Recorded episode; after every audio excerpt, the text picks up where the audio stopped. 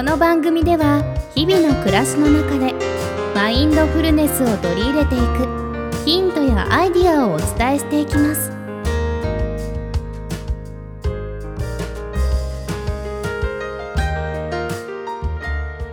皆様こんにちは、リサです。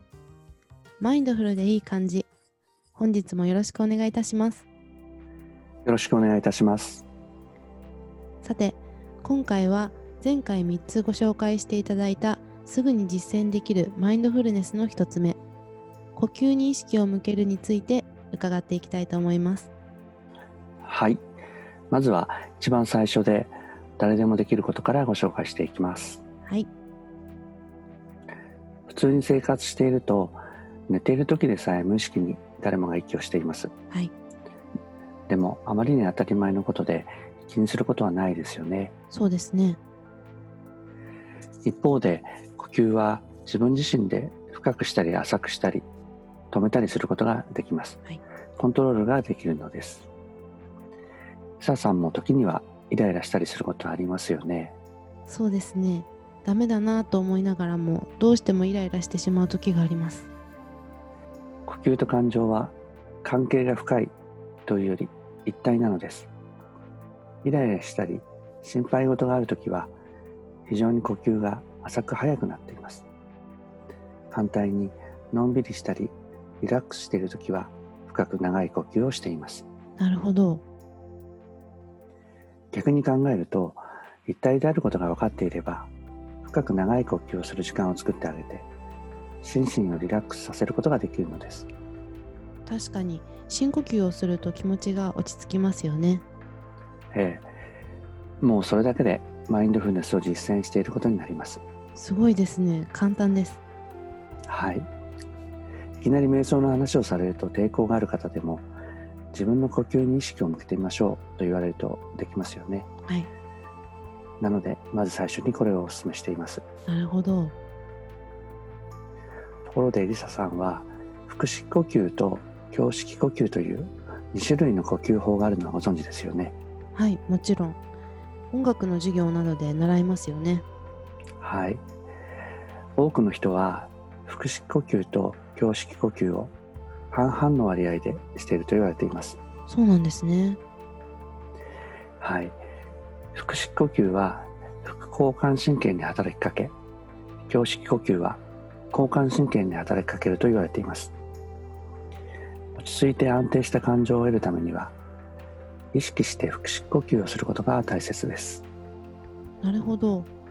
腹式呼吸を習慣にしていくために何かいい方法はありますか？はい、そうですね。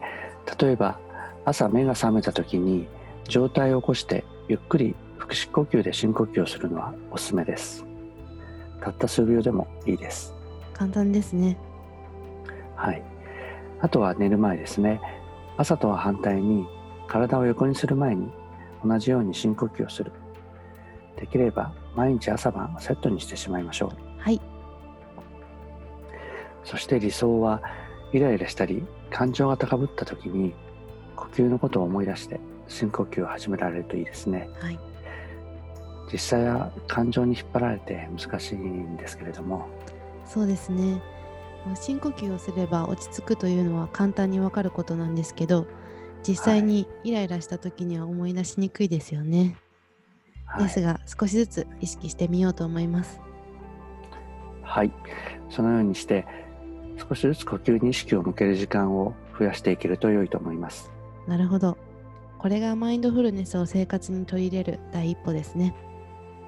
はい、その通りです。ぜひ一度やってみてください。はい。それではここからは今回のおすすめをお聞きしていきましょう。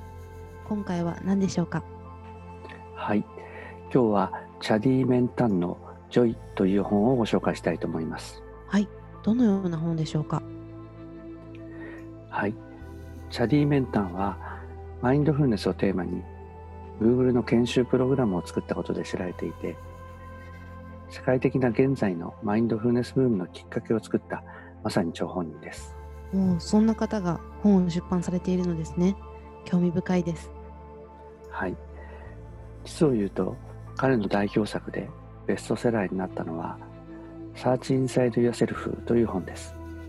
でも、その本が今回のおすすめではないんですね。はい。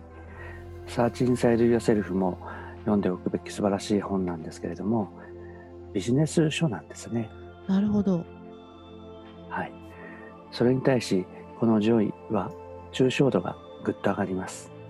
その方がビジネス的な場面だけでなく、様々な場面で応用しやすそうですね。そうなんです。でも文章はかなり砕けていて読みやすく、ユーモアにあふれた著者の人間性がより伝わってくるのです。さすがマインドフルネスを日々心がけている方の作品といった感じですね。はい。ぜひ皆様お手に取ってみてください。はい。ということで今回はチャディ・メンタンさんのジョイをご紹介いたしました。それではマインドフルでいい感じをお送りいたしました。ありがとうございました。ありがとうございました。